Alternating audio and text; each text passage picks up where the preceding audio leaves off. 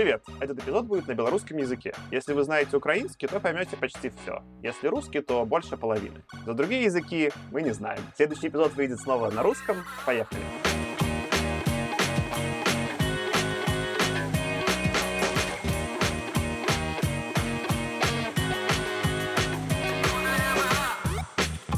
Прывітанне. Вы слухаеце худае не было падкаст. Магчыма, адзіны падкаст пра навуковую фантастыку на трасянцы. Сёння мы будзем абмяркоўваць раман Салярыс Станіслава Лема і упершыню ён быў надрукаваны ў 1961 годзе на польскай мове. З вами сёння я Александр, Я Ганна. І я Лёша. прывітанне. Ну што сябры, трэба нешта за сваё імя адказаць, што у папярэднім эпізодзе на беларускай мове я сказаў, што я Саша, але гэта рускае скарачэнне.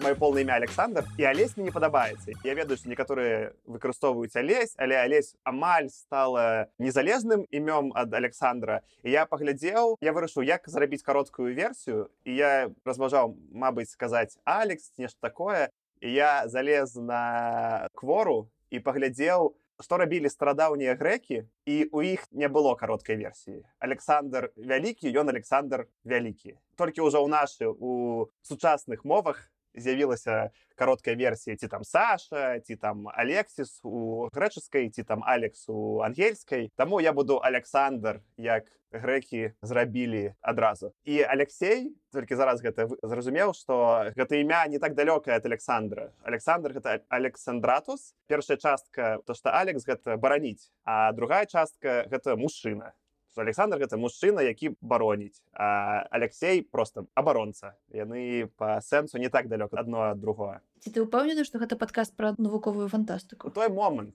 як мы пачалі рабіць эпізоды на беларускай мове ён троху зрабіўся палітычным у сучасным становішчы. Жадаем мы таго ці не жадаем таму гэта прыйдзецца абмяркоўваць у нейкім сэнсе. Пра палітычную частку мне потым трэба ж будзе абмеркаваць польскасць самога лема таму пра гэта потым троху празмаўляем пытанне як справы у вас? Якія навіны ці нешта новае было Я вось не памятаю, ці я паспела вам у ты раз распавесці, што я развіртуалілася з Артёмам. ты не сказала про тое мы ведалі што Артём ездзіў да мінску але ці адбылася сустрэча мы не ведалі Так адбылося не толькі з Артёмам, таксама з яго сябрамі. І ў нас увогуле атрымаўся маленькі мітынгрыд, таму што Артём так распавёў вось, гэта фанаты нашага падкасту.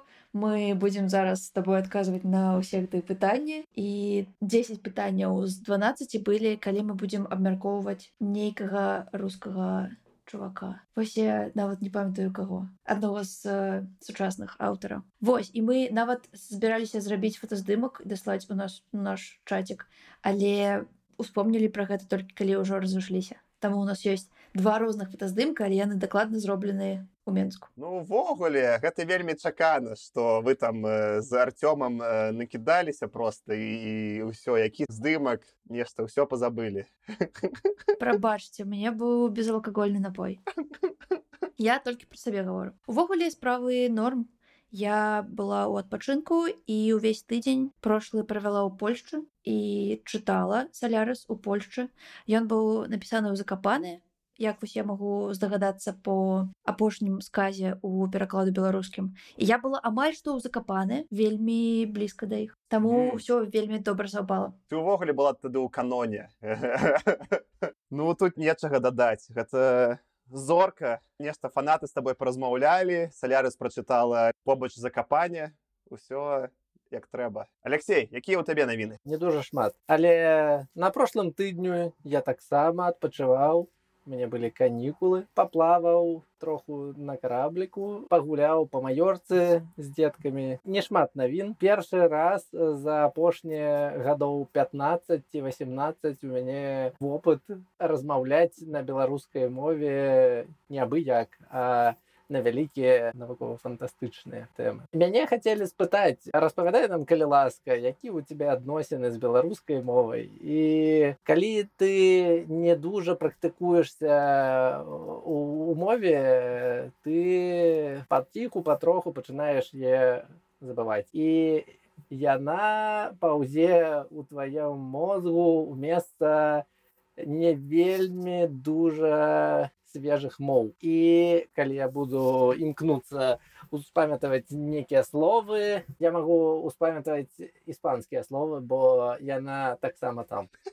Мне патрэбна зараз памятаваць што я не вельмі добра размаўляю на другой мове не на іспанскай а на беларускай і гэта вельмі вельмі цяжка не ведаць две мовы адначасова. За пар. Прикол прикол. Нас мне падаецца іспанскіх яшчэ не было матываў з беларускім. Я таксама про гэта разважаў что мне зараз размаўляць на ангельскай значна лягчэй чым на беларускай. Што ўвогуле неяк прышпільна тому что у маей галаве ёсць розніца паміж як я ведаю рускую як ведаю ангельскую. Расійскай мне ўвогуле вельмі проста і не трэба про гэта думаць нічога гэта просто атрымліваецца. Про ангельскую трэба нешта гэта не складана але гэта некая праца. Напрыклад увечара пасля працы я такі нейкі там серыял можна і на расійскай не абавязкова на ангельскай нешта такое можа адбыцца. Беларускай яшчэ значна далей чым ангельская. Зараз я так зразумеў што да не на ангельскай ўсё лёгкае про маі справы і пра навіны я працягнула то што ты лёша пачаў я працую продукт менеджером і у меня есть каманда і каманды у мяне вельмі міжнародная атрымалася у гэтым стартапе. Я попрасіў усіх удзельнікаў каманды даслаць мне музыку на іх родных мовах. І зрабіў плейліст і адна дзяўчына з каманды яна іспанка і яна даслала один трек на іспанскай мове а другі на каталанскай якую ён таксама разумее. А я дадаў таксама два трекі один быў ўсё ж таки дадаў на трек быў на расійскай але гэта трек гурта пятница ямайка які мне вельмі падабаецца а другі быў ружовыя акуляры ляпісаў на беларускай мове. І там э, яшчэ адзін э, хлопец каманды ён дадаў на в'етнамскай адзін з філіппінаў дадаў на тагалогі падаецца мне і дзяўчына яна з польшцы яна дадала на польскай другая дзяўчына яна з рассеі дызайнерка добавила на расійскай огляд затрымаўся вельмі цікавы плейліст там нешта вельмі шмат розных моваў было нешта там амаль 10 ці нешта такое увесь стартап пачаў слухаць гэты плейліст таму ты быў вельмі міжнародны. Я нават здзівіўся калі ты казаў што дзяўчына прыслала музыку на каталанскай мове. Два гады таму я знайшоў інфу про тое что беларуская песня муры гэта пераклад расійскай песні другой якая з'яўляецца перакладам польскай песні таксама пратэснай і яна з'яўляецца перакладам каталанскай песні 50-х гадоў гэтага стагоддзя і гэта амаль што максімальна поўна ахопвае усю нашу сённяшнюю тэматыку і каталанская і польская і руская беларуская паразважае з ёй накшталт гэтай музыкі. Я не паспеў абмеркаваць з ёй добра яшчэ але гэта было вельмі цікава. Тады вось гэта будзе мой пераход. Адсюль я пайду далей да нейкай памылкі якую зрабіў раней. Мы калі першы раз успаміналі лема я назваў яго савецкім пісьменнікам. І гэта была памылка шчырая я ўвогуле не ведаў что на некай я скажу постсавецкай Мабыць гэта не вельмі дакладна але пусть постсавецкай прасторы што былі нейкія аўтары навуковай фантастыкі не звязаныя з камунізмам вельмі блізка і Польша ж была камуністычнай пад сельскім саюзам напрыклад у гэты час калі салярыс напісаны і я не ведаў пра што кніга і мне падавалася што лем будзе нейкі аўтар больш падобны да стругацкіх і ўсе гэтыя аўтары так ці інакш напрыклад каліста якую мы чыталі яны у першую чаргу усе савецкія ўсё падаюць праз прызму камунізму савецкасці і вось я што зразумеў з гэтай дзяўчыны размаўляючы пра каталанскі увогуле зараз калі пачаў жыць у Еўропе і у нямецчыне мяне змянілася стаўленне Таму что культурная прастора напрыклад калі я жыў у той жа рассіі культурная прастора вельмі такая моно like, амаль пажадаць сказать манагамная ёсць гамагенная ёсць нейкая аднародная что ўсё на расійскай мове нацыянальнасць яна неяк вельмі замалёваецца яна не з'яўляецца чымсьці важным яна не вельмі добра адзначаецца і гэта вельмі по-другому працую Еўропе кожны ведае свою нацыянальнасць калі нехта каталанец ён скажа не не буду на катанскай размаўляць і гэта нейкі важны аспект і гэта шматмоўе і шмат культурнасць яна ўвогуле по-другому працуе. І толькі адсюль з Еўропы я б такі ўжо такую павылку не зрабіў я б такі а з Польшы трэба паглядзець што там які лем аўтар які пісьменнік усё ж такі больш савецкі ці больш польскі і потым зараз ведае пра што ён пісаў ён увогуле польскі і кніга вось таму мы робім эпізод на трасянцы гэта гэта ў некаторым родзе прабачэння да дахожа лема да что кніга была написана на польскай і пераклад на беларускую мову таксама был зроблены з польскай тому что шматлікія расійскія пераклады нават былі неполныя яны былі з нейкай цэнзурай А гэта магчыма лічыць быў поўны пераклад так что выбачай лем выбачайце палякі і каб троху добавить яшчэ палітычнага кантэксту мы пачалі рабіць гэты эпізоды на беларускай мове. І некаторыя слухачоў такія о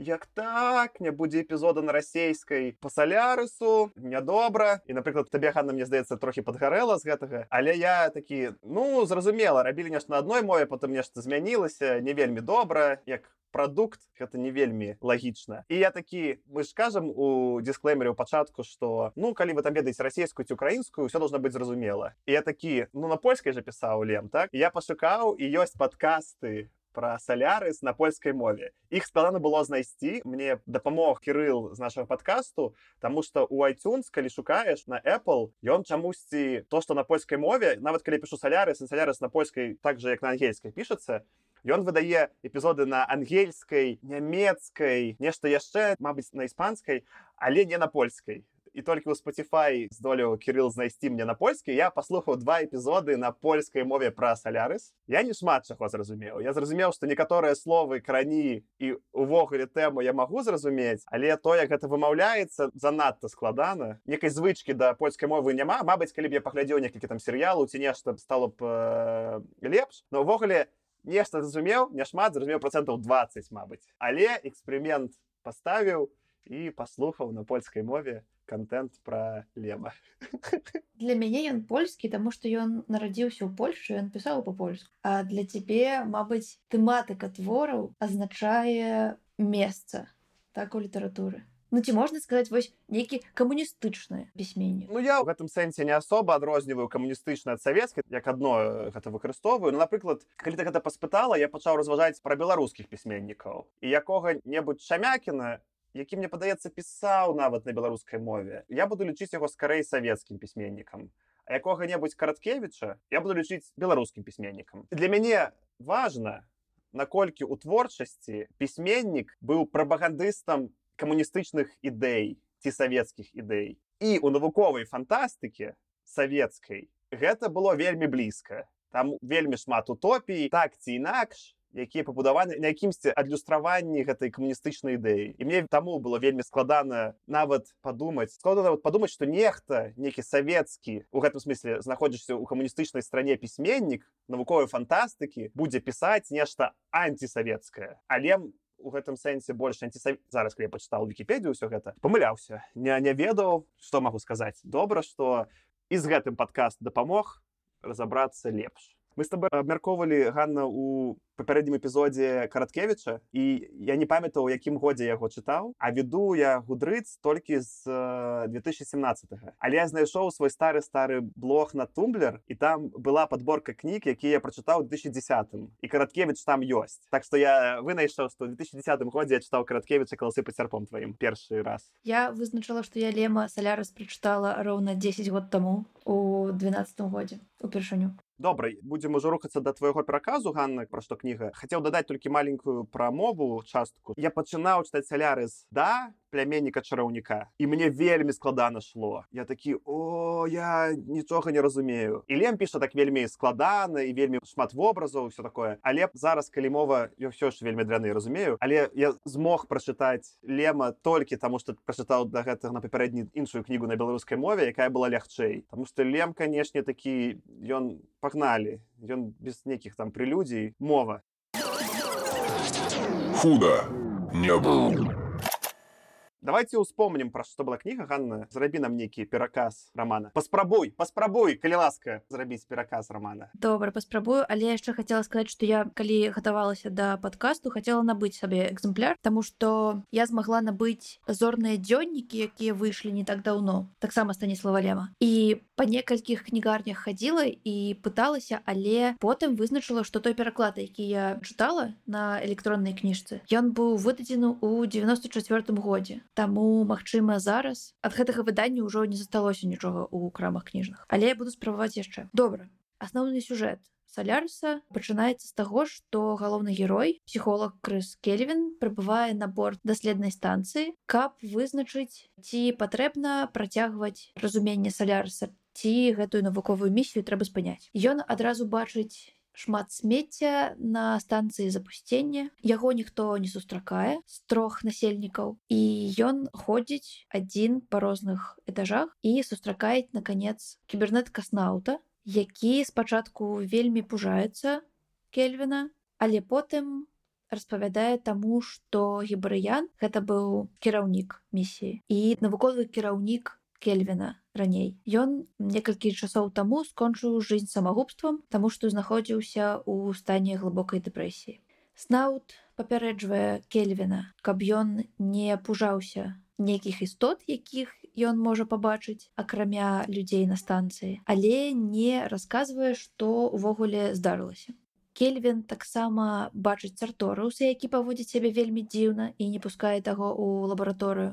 Пасля ён бачыць вельмі дзіўную афраамерыканку, якая ходзіць басаногая па станцыі і голая і басаногая. І пасля ён бачыць яе каля трупа гібарыяна і не разумее, хто ўвогуле такая. Потым ён лажыцца спаць, таму што вельмі стамляецца, а на раніцу побач ім сядзіць яго змерлая жонка Хэры, якая 10 гадоў таму таксама забіла сябе праз іх ссору. Ён спачатку пужаецца, таму што Хэры ходзіць за ім як хвосцік і паводзіць сябе дзіўна. Ён спрабуе пасадзіць яе на ракету і адправіць у космас. Але снаут гаворыць яму, што яна хутка вернецца. Гэта здараецца на самой справе, Хэры вяртаецца і не памятае пра тое, што Кельвін з ёй зрабіў.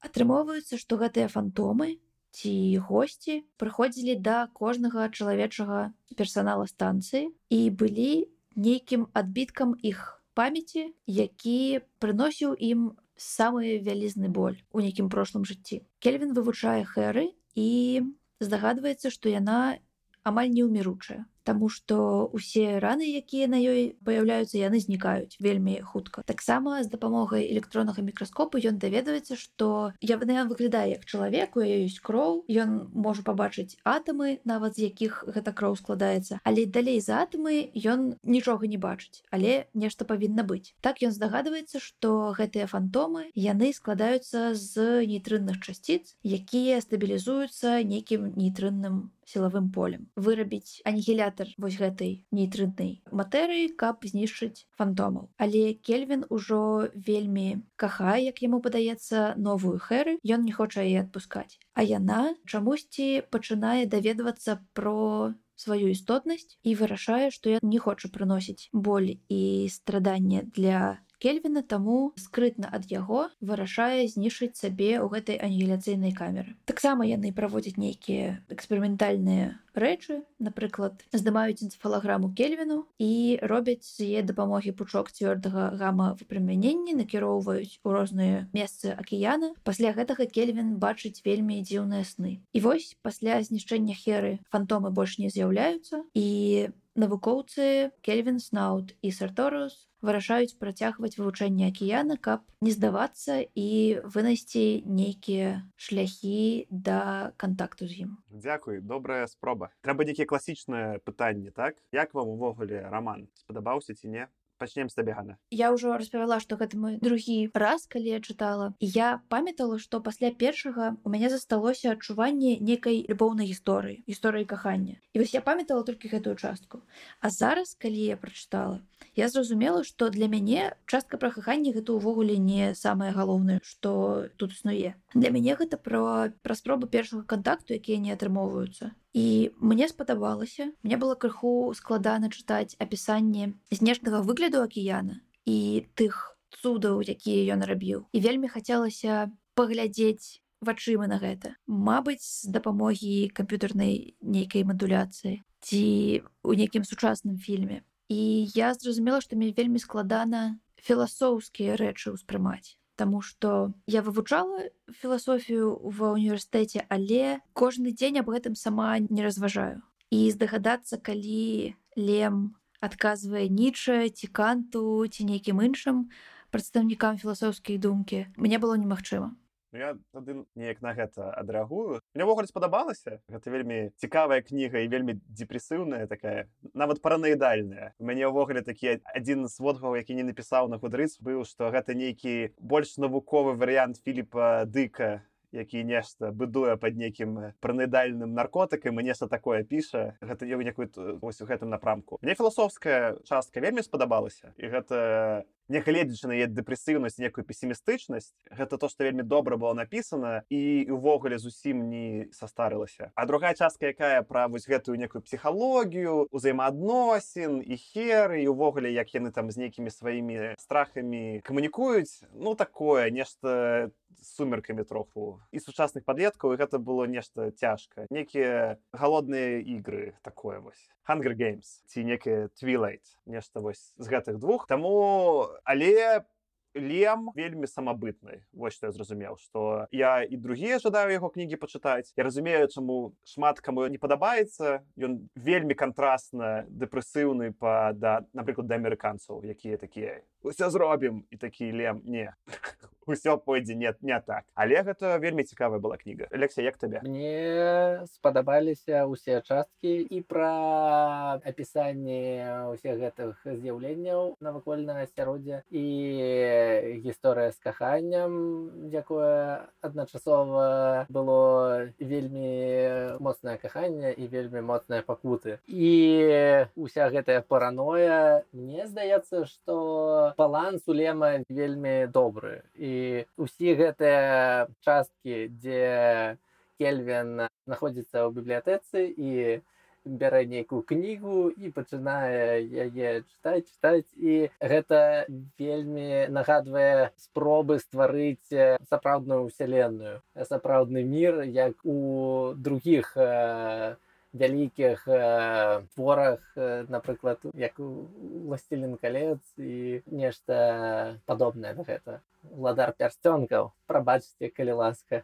Але зразумела, што Лем пісаў і мэціў кудысьці у вялізную экранізацыю ці у вялікую відэагульню или нешта напрыклад гэта. Про два моманты артурского хочу дадаць. Мне вельмі падабаецца сказаў про гульню. Мне падаецца что ён час папярэдзіў штовогуле там нешта вось я калі чытаў мне казалася что по настрою гэта такі dead space. Гэта вось яно. І что там галоўны герою dead space павінен быў быць не ён быў айзак кларк добрае імя але ён павінен быў быць нешта як айзак лем. Я нават э, спрабаваў гэта не так вельмі дорба спрацавала я спрабаваў саундтрек з Space э, слухаць пад кнігу але ён нешта зусім хорар не такі але вось гэта нейкі ў гэтым напрамку што у сучаснай фантастыкі гэта часта асабліва ў гульнях гэта нешта ці ваеннае ці хорар каб нешта ты там мог забіваць бла-бла-бла каб такі быў сетинг А ўсё амерыканцу якіх мы чытаем 50-60 яны нейкія такія все о як усё добра бла-бла-бла. І вось на гэтым кантрасце гэта вельмі сучасна глядзіцца а пра сусвет я не буду зачытваць я нешта папісаў цытаты і пра вогляк ён разважае пра навуку гэта вельмі цікава і як ён там кніг кнігі апісвае ўсе гэты імёны гэта сапраўды такі вельмі добры world билдинг ён такі малюе свет перад вачыма і такі у гэта вельмі лёгка поверыць я вось выпісаў цытату якая амаль пра гэта але тоже нейкі момант як ён весь вельмі маленькай дэталью робіць гэта все вельмі рэалістычным чаго не было ні ў кого у дагэтуль 60 увогуле стата такая я знайшоў у шафе лёгкі трэніровачны касцюм які можна насіць і под скафандрам пераклаў у кішэні ўвесь мой скупы набытак паміж старонкамі запісной кніжкі я чуў штосьці цвёрдае это быў ключ ад маёй зямной кватэры але я не ведаю як ён трапіў туды з хвіліну я круціў яго ў пальцах не ведаючы што з ім рабіць нарэшце паклаў на стол конец цытаты і гэта некая такая дэталь якая настолькі сапраўдным робіць што ён напісвае і астатнія аўтары пра такое ўвогуле не разважалі нешта вось ключ ад кватэры які ён нешта пазабыў узяў космас і такі а да і што зам рабіць на салярысе у меня ключ ад кватэры недзе там у варшаве кельвин не ведаю куды ну нешта там. І такіх моментаў было шмат дзе майстэрства лема і некая вось то што некі троху паехаўшы як філіп дзік некі такі троху парнаідальны гэта вельмі добра працавала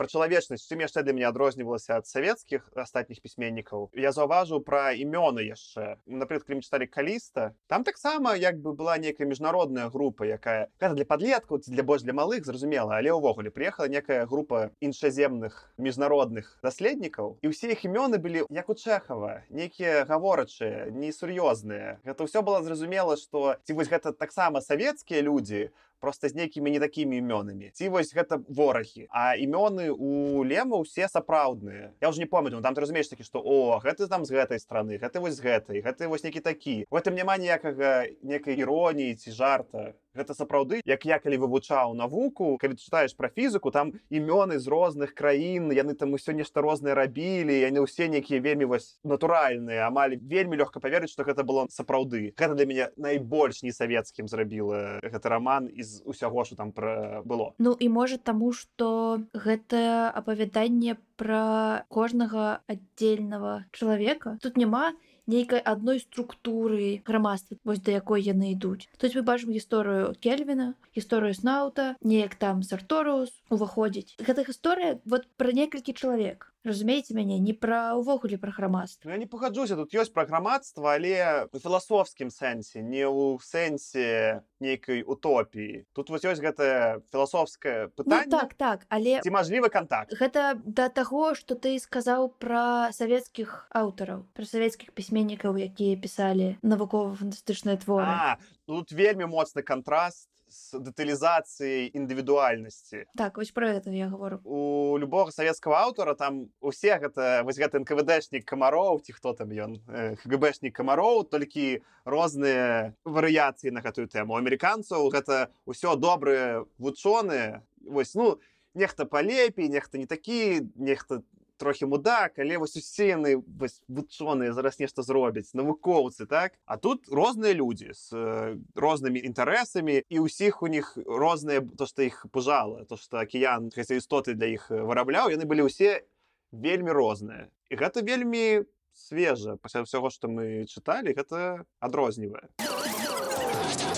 худо не было тэма раз праз гэта мы зачапілі потому что я пачаў распавядаць ёсць вось это галоўная для мяне тэма ўсёй кнігі что лем адзін з каго мы чыталі падаецца ён вельмі песімістычны про увогуле магчымасць контакту что калі усе астатнія аўтары якіх мы чыталі яны больш разважаюць пра магчымасці людзей як людзі лепшыя за малпаў напрыклад да? Что вось паляцелі ў космас і тое магчыма і сёе магчыма і вось лем адзіна хто кажа не не не не не вельмі няшмат чаго магчыма і ён там гэта разважае з розных э, поглядаў. Я нават себе запісаў што ён такі нейкі як дэпрэсіўны хайнлайн увогуле што хайна на ўсе такія кожны індывідуаліст якога ўсё атрымаецца а ў лема наадварот усе індывідуалісты у якіх нічога не атрымаецца таму што яны людзі і вось гэты кантраст быў такі для мяне антихайлан вельмі цікавы у гэтым э, поглядзе па-першае калі мы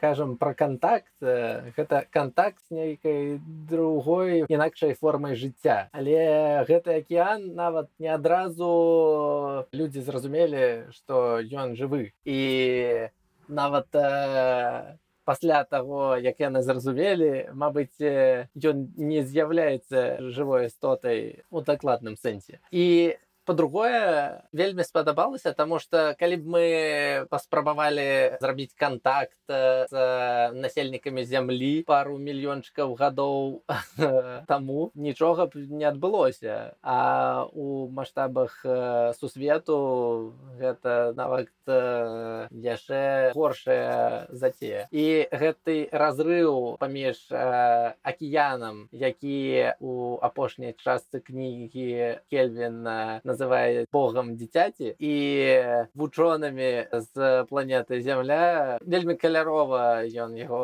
паказаў гэта зачапіла мяне ў тым сэнсе што як у гэтай аптымістычнай амерыканскай фантастыкі амаль заўсёды ўсё што вось нейкія другія чужыя і мы з ім размаўляем цяжка таму што мова не та канцэпты не ты але вось гэта ўжо нейкія сябры. Ну вось напрыклад у каліста да там увогуле ніякага бар'ера няма было гэтай савецкай вось яны прылетелі і ўсё а ну вы там с крыльлямі а мы не з крылем мы на ногах ходзім некія такія адрозненні і што контакт некі адразу адбываецца не тое што лёгка ну неяк зразумела А тут некая такая фішка ён по сути опісвае як бы ты даехаў у дом вар'ятаў і вось ты пытаешься размаўляць з людзьмі з нейкімі вельмі моцнымі псіхічнымі адкланеннямі і гэта не вельмі весело. Гэта сюрреалістычна складана і вы не разумееце адзін аднаго дык яшчэ калі ты з такімі людзьмі размаўляеш яны табе трыгараць і ты пачынаеш сам нешта куды-то кукухай ехаць начинае свісцець э, чык-чырык троху. І вось гэта ніхто з другіх аўтараў нават не спрабаваў з гэтага погляду паглядзець позірку. Гэта было цікава. Але мы ведаем петраводцу які вырашыў што каб первы контакт атрымаўся чалавек патрэбен быць не чалавекам а нейкай узмацненнай істотай. Так Петр вот гэта праз 30 гадоў ці пра 40 зараз то зразумела что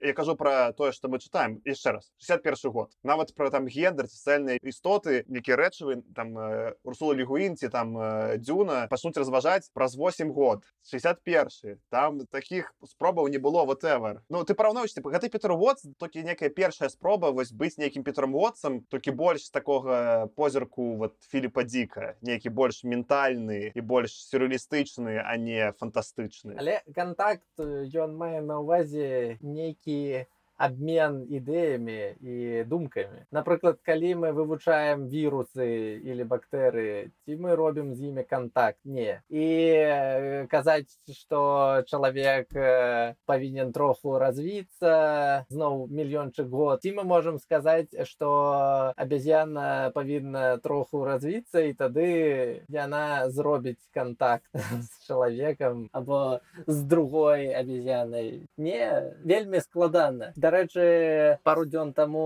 сустрэў вельмі прыгожы мем дзе вучоны кажа што гэты динозавр які спрабуе з'есть гэтага динозавра мае менш сэнсу чым гэты динозавр катаецца на самакату. Таму што між гэтым гэтым гадоў больш чым між гэтым динозаврам і самакатамі. Все аб тым что складана зразумець маштабы развіцця паміж істотамі. Я ўвогуле вось Мабыць ты гана нешта яшчэ дадаш что нось вы гэта тэма да пра немагчымасць контакту і далей ёсць дзве тэмы. Што першае ёсць што ён увогуле разважае тады пра навуку што было цікава. Што мне яшчэ спадабалася з філасофскага погляду. Не вельмі складана напрыклад там вось такая выпісаў цытату пачатак цытаты. А яшчэ некаторыя зрэшты даследнікаў пункту погляду было бясконцае мноства але акрамя пошукаў кантакту існавалі і іншыя галіны слярыстыкі дзе спецыялізацыя стала гэткай вузкай асабліва за апошнюю чвэртку веку што слярыс кібернетік і слярыс сіметрыядолах з цяжкасцю разумелі адзін аднаго. Як жа вы дамовіцеся з акіянам калі адзін з адным дамовіцца не можаце неяк жартам спытаўся вэйбіка які ў час міхзінскіх гадоў з'яўляўся дырэктарам інстытута у гэтым жарце было шмат праўды. Канец цытаты. Ён яшчэ нейкае вось гэта робіць цікавае супрацьпастаўленне першае некае назіранне. Ён суці першы з фантаўстаў кажа што навука мабыць не першы пра гэта троху азімаў у фундейшн у заснаванні разважаў што навука гэта нейкі інстытут і там ёсць розныя погляды і вось нешта ў гэтым філасофскім кантэксце робіцца там пра гэта увогуле кажа напрамую і што цікава як ён зрабіў гэтую сітуацыю мы як потомкі малпаў мы вельмі сацыяльныя і я напрыклад не ведаю ўсей навукі і ніхто не ведае я нават не навуковец але зараз няма ніводнага чалавека які ведае ўсё як мы размаўлялі пра гэта ў адным з папярэдніх эпізодаў што ніхто нават зараз не ведае як зрабіць iphone няма ніводнага аднаго чалавека які ведае ўвесь стратэгічны працэс каб зрабіць iphone ёсць людзі якія ведаюць нейкія часткі працэсу і вось яны разам нешта пытаюцца зрабіць а ў фантастыкі ўсе малююць вось гэтых э, першапраход пераходцаў якія некія там один два чалавекі некасці ляцяць і нейкі у них контакт адбываецца і вось они сустракаюцца я нават запісаў сабе што гэта улема некая дэпрэсіўная версія других гардзенцов за галаксі там же была гэта планета эго якая была некая вось адзіная істота якая там нешта там чуть не бацька гэтага стал стар лорда только там гэта ўсё некае не, нешта весело жарты жарты да.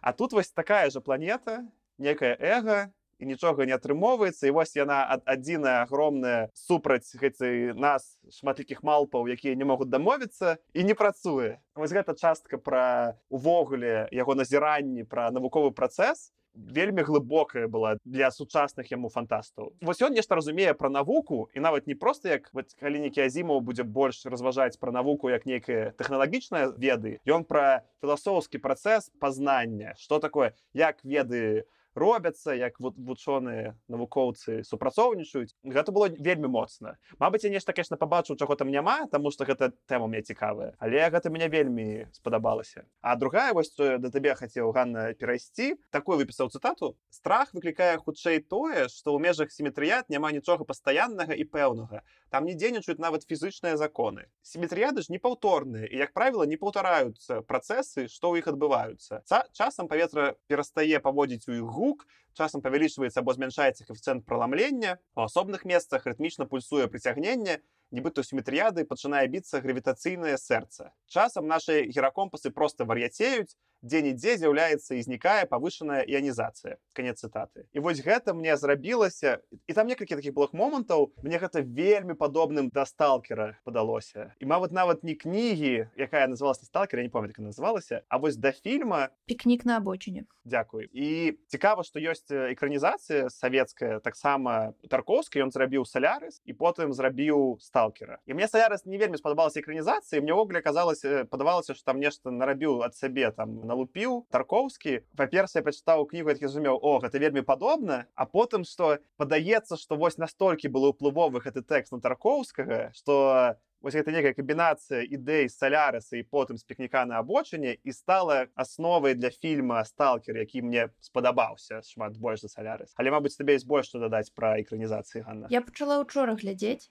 і паглядзела пакуль што толькі першую частку таркоўскага і канешне там ёсць шмат вельмі цікавых аўтарскіх дадаткаў Таму што па-першае там ёсць дача на якой кельвин з бацькам і цёткай адпачываюць і ўвогуле там шмат землянога жыцця якога мы не бачылі у салярсе. Там ёсць некалькі кадраў лошадзі напрыклад якая вось бежыць па лужку потым стаіць у гаражы. Потым там ёсць шмат кадраў токіо і аўтастрады токіо. Вось машыны якія едуць у іншым напрамку чым ты чакаеш ад іх. Але моя любимая частка гэта калі Хэры ходзіць па пакоі, потым бачыць у заплечніку Кельвіна сваё фото дастае, а гэта фото размерам А4. І вось я калі ў самалёце лічу, калі я збіраюся на самалёт, я спрабую ўсе свае рэчы вельмі вельмі маленечкімі зрабіць. А ён у космос узяў фото ў рамцы. І вось гэта быў вельмі так цікавы момант. Ну зразумела, гэта больш там ад сябе дабавіў тарковскі. Гэта iPad вялікі быў. Просто гэта даўно зроблена, таму яно не вельмі падобнае.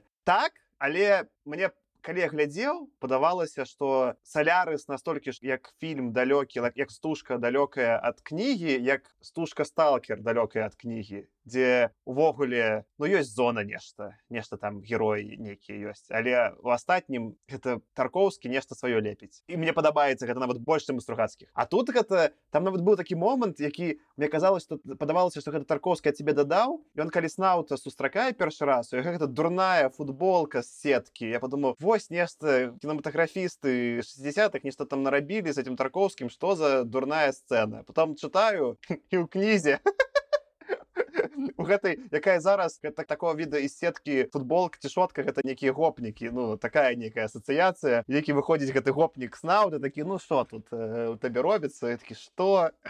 Яшчэ мяне здзівіла напрыклад у экранізацыі што калі яны паказваюць даклад астранаўта які упершыню пабачыў вось гэтай дзіўныя несіметрыяды а чалавечае ўяўленне на акіяне. Там у іх сярод слухачоў ёсць афраамерыканец ёсць нейкі індус такая шмат нацыянальная тусоўка але потым чамусьці афраамерыканка гебрыяна ператварылася у рыжую дзяўчынку маленькую. Ну, гэта нейкія дэталі мне падаецца не вельмі так уж важная для сэнсу ну ператварылася нешта а табе ўвогуле это спадабаўся салярыс як фільм першая палова я чакаю другую частку тому что першая палова я адчуваю настрой. Там першыя кадры з гэтымі водраслямі з вадой з прыродай і ты адразу настраиваешься на пэўнае адчуванне вось гэта мне спадабалася что там шмат цішыні шмат пауз і нейкай адзіноты якая адчуваецца калі ты прылятаеш на станцыю. Вось пагляджу другую частку і будзе больш зразумела. Я не думаю што я буду глядзець новы фільм 2002 года сотаберга галівудскі. А я захацеў паглядзець мне Содерберг увогуле падабаецца як рэжысёр. Я ведаю што он ёсць я его ўвогуле не глядзеў Я ведаю што там есть клуні як кельвин. Вельмі хочется паглядзець нешта таму что лем пакінуў сторонак 50 на апісанні ўсіх гэтых праяўленняў акіяну і добры рэжысёр павінен зняць вельмі прыгожа кіно А мне падаецца у абоіх стужках няма нічога пра гэтую частку. Тарковскі не мог это рабіць таму што не было нейкіх тэхналогій 2002 годзе таксам like, толькі зараз. Гэта вот нешта што марвел зрабіў вось напрыклад з планетай эга трэба нешта такое фрактайнае і вельмі хорар рабіць і гэта ўвогуле стала магчыма толькі апошнія часы. І вось ты сказала Ганна што ты хацела бы паглядзець А я не упэ упэўнены Мне падаецца што гэта тэкстам працуе лепей Таму што ён гэта так апісвае што гэта вельмі складана уявіць і ты як нейкі страшны сон гэта ўяўляеш не вельмі дакладна і ў гэтым поінт так ты можаш пабачыць толькі адну частку з усяго таго што адбываецца. Ты нават чытаеш і паслядоўна успрымаеш гэта ўсё. А гэта ўсё адбываецца адначасова так таму і добра ў кнізе што ўсё гэта так хутка апісвае што яно падаецца не нейкім вось потому і-за гэтага нейкім странным ненатуральным страшным. А калі гэта зрабіць зробіцца як марвел ну нешта фракталы нешта. Зрабіць гэта сапраўды вось настолькі пужаючым як это робіць лем у кнізе сапраўды тэкстам лягчэй. Это больш як нейкія мабыць дэмкі некаторых вельмі страшных э, гульняў камп'ютарных нешта такое. Вось гэта нейкі вось такі трып. Гэта бэт бэт трып пад чымсьці візуалізаваны нечым вось такім вельмі жахлівым ну, не ведаю як вы мне не было страшно. Мне было вельмі страшно. Жудасна не, ну, не было жудасна знаешь як? Вось чу бы я побачыў экранізацыю гэтага роману я паглядзеў бы жахлівую версію гэтага ад кубрыка. Там нешта было просто сіметрычнае і ўвогуле нічога не адбывалася але было жудасна жудасна вось так мне было жудасна ад гэтай кнігі як ад стужкі зашайнен что не ў тым что мяне нешта нешта прыгае я такі А что гэта ўсё настолькі нейкае вось як бы нармальнае але не? Ну зашайнінг мяне вельмі спужаў так. Але касмічная дысея не. Але мне падаецца что частка касмічная дысея могла б адлюстроўваць салярыс Ну так там таксама не жахлівая частка некая сюрреалістычная што што ты там малпы нешта робіць нічога не зразумела там ёсць такое. Трэба мець на ўвазе злосную даліну гэты канцэпт Таму што лем апісвае усе рэчы вельмі вельмі падобныя але з вельмі маленькімі адрозненнямі напрыклад калі фантом хіхеры быў у сукенцы але сукенца не мела засцёжку і яны доўга думалі як яе здымаць вось гэта вельмі страшна калі нешта адначасова настолькі разумнае каб стварыць з нічога чалавека але і настолькі неразумная каб запамятаваць э, зрабіць гузік на сукен але гузікі былі але яны не вялі да таго каб разгузіць адзенне ну то есть яны былі але іх функцыянала не было. Ну ты себе не уяўляеш функцыянал там кожную хвіліну так? Як працуюць гузікі як працуюць молніі напрыклад сурагат такі касплейныя гузікі арзац гузікі не не сапраўдныя Ну да ну вось гэта ты ты вельмі добра сказал что гэта анкені вэлі вось гэта жудасна у лема і тое ж самае для мяне жудасна ў зашайнін там нешта ўсё нормально но трошки нешта не тое. Не тыя сцены дзе ён там з тапаром бегае сякіры нешта там. Ось стаць гэтыя дзяўчынкі нешта нешта ліфт открываецца а потым у хопа крывя что или вось там самая для меня была жудасная сцена ва ўсім же санін калі гэты дзіцяці на лесапедзе адзін такі длинны кадр як ён едзе там нічога такога як бы і няма но ён жудасны жудасны і тое ж самае тут вось гэта анкені вэлі ва ўсім про гэтай сіметрыяды што ім такі нешта я яшчэ думаў пра вось гэтую анкені вэлі з іншага погляду што мы калі кажысь ты быў на эпізодзе мы размаўлялі пра сталёвого пацука. І там жа у нейкі момант галоўны герой спрабуе розныя наркотыкі каб змяніць сваё то як ён разважае каб думаць як тая дзяўчына. Нешта зрабіцца вар'ятам самому. А потым зрабіўшыся вар'ятам такі ён не разумее гэта все сапраўднае ці не там некага такі есть момант. І тут нешта было падобнае калі ён такі так я сплю ці не? Як гэта праверыць і нешта потым некім робіць некую сістэму кельвин якая сапраўды не вельмі бы спрацавала нешта там у гэтай гульне пасчытаў яму гульня нешта адказала там бы салярыс могу быць і сон сапраўды але вось э, гэта паралель мне таксама спадабалася что нешта як толькі пра нешта сюрреалістычнае пачынаюць развіваць аўтары неяк псіхадэлікі з'яўляюцца ў тэксце ў 60 самі па сабе яны такія ой здрасце мы тут былі мне яшчэ спадабалася што лем намякае нам што госці гэта самыя пакутавыя ўспаміны кожнага з герояў з астранаўтаў але ён э, ніколі не паказвае цалкам то у кого госць самае большее мы ведаем толькі пра саламяны капялюш саторуса беларусаў баяўся Э, да. Я тоже так подумал. Таксама гэтая частка была для мяне дистербинг такой вось тревожащей. Таму что было цікава дазнацца але ты ведаеш што яно дзесьці вось тут над галавой колокольчикам так дзень ёсць тэмы яшчэ я толькі себе запісаў некалькі параўнанняў з другімі эпізодамі що у нас былі што цікава было што у нейкі момант кажысь кельвин пытаўся з крывёю нешта зрабіць і тэст быў праз э, крывю якая потым аднаўлялася што гэта несапраўднае і тое ж самае было у хто ідзе ці нешта яны таксама ж праз крывю якая сама сабе хіліла разумелі што гэта элен чужы нейкі вось гэта мне спадабалася і праз нейкі час у нас будзе эпізод пра кінастужку савецкую планета бур і там же таксама нешта у них нейкі аўтамабіль які таксама можа на нейкім поле лятаць над вадою там нейкі няшчасны выпадак што нехта выпадае з гэтага аўтамабілю і тут таксама з такім жа спосабам загінуў адзін з навукоўцаў у нейкі момент. А мне вельмі спадабалася калі лем кожны раз э, ідзе адзін крок далей ён э, расказвае ну салярыстика гэта само сабой зразумела але вось мы маем тут э, вучоныя спрачаюцца бла-бла или ну зум на станцыі само сабой зразумела але вось мы будзем размаўляць без відэо тому что связь не вельмі добрая і гэта настолькі нармальна здаецца гэта не выглядзіць у яго нечым экзатычным гэта выглядзіць нечым э, простым і сучасным. Ён не паказвае цудоўнасць гэтай тэхналогіі а паказвае усі недахопы яе Ну, якую звычайнасць я згодны з табой вось пра зум было добра што там нехта адключаў камеру. Там да все да я сёння з дому я без у трусах адніх я без адзёжы я камеру не буду усей сучаснай фантастыкі для лема там о відеосувязь і усе можна пабачыць а гэта цікава да каму ўжо цікава да ты просто патэлефануй уже давай без камеры сёння гэта ты добра заўважыў я згодны тады давайте патроху за рухацца да фіналу. Худо не было.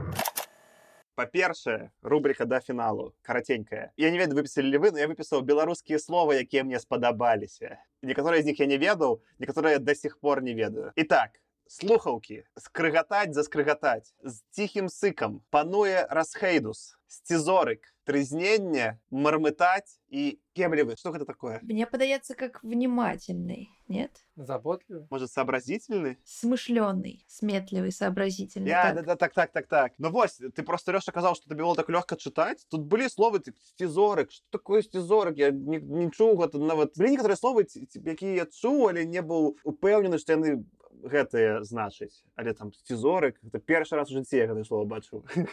Ну вось я не ведала слова мурынка неяк у мяне ўвогуле паралелі не праходзілі А былі нейкія словы яшчэ у вас, якія вам спадабаліся? так мурынка я гугліў але забыў загугліў яшчэ раз. Мне спадабаліся фізічныя тэрміны выпраменню вельмі шмат фізічных тэрмінаў але некаторыя з глубока глыбокай дзіцячасці напрыклад навакольнае асяроддзе ніколі не кажу ні па-руску ні па-ангельску ні па-беларуску але трэці клас подручнік асновы навакольнага асяроддзя не ведаю. Штосьці адтуль У мяне яшчэ быў за гэтага тэрапеўтычна некаторы эфект Таму что ну, вось я ж на мове не размаўляў і ўвогуле ці ў школе ці вось гэтыя там беларускія пісьменнікі гэта ўсё нешта пра вельмі старое. І у мяне было некае адчуванне што беларускай мовы цяжкавата для чагосьці вось пра будучыню выкарыстоўваць і лем гэта гэта не да вось нармальна і навука да будучыня ніякай праблемы няма слова хапае. Трэба просто новыя слова вывучыць Чакай, гэта не лем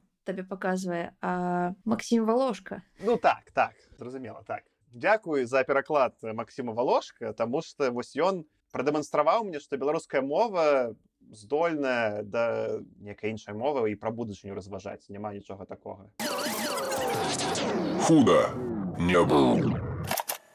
Ну давайте тогда нейкія апошнія думкі пачнем з табе Ганна давай Я ў адным з водгукаў пабачыла, што нехта ліча салярыс кніга на адзін раз. Я з гэтым не згодна, таму што вось жывы прыклад я, якая пабачыла ў другім разе нейкія іншыя сэнсы і думаю, што праз некалькі год і размоваў з табою магчыма мне будзе лепей і лягчэй успрымаць філасофскія трызненні ўсе гэтыя. Таму я бы параіла прачытаць некалькі разоў.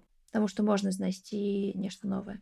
у мяне такі будзе тейк троху пра тое пра што ты кажаш мне ўвогуле спадабалася з-за таго што ён дэпрэсыўная А ты не так што я неяк захопліваўся я ўвогуле тры звезды паставіў на гудрыц у мяне галоўная прэтэнзія была да канцоўкі што вось ёсць нейкі настрой і ім усё некае дзеянне ёсць нейкі сюжэт але потым нічога з гэтым не канец адбываецца нічога Ну вось ты як вучоны ты чакаеш што будзе нейкі контакт а контакт можа і не адбыцца не не не абавязкова контакт. Я Окей што контакта не адбылося но гештальт не, не зачынілі разумееш нешта было страшно страшно страшно а потым ніхто і не загінуў і нешта больше не страшно. Ну Мабыць жыцці так і ёсць але сюжэтна гэта неяк як бы пісаў пісаў кнігу потом такі а надоела конец. Вось трохі такое. У гэтым же уся кніга пра незачынены гештальт усіх вучоных. Калі ты кажаш, што кніга пра то, як сумна на станцыі, пра то, як все шэра і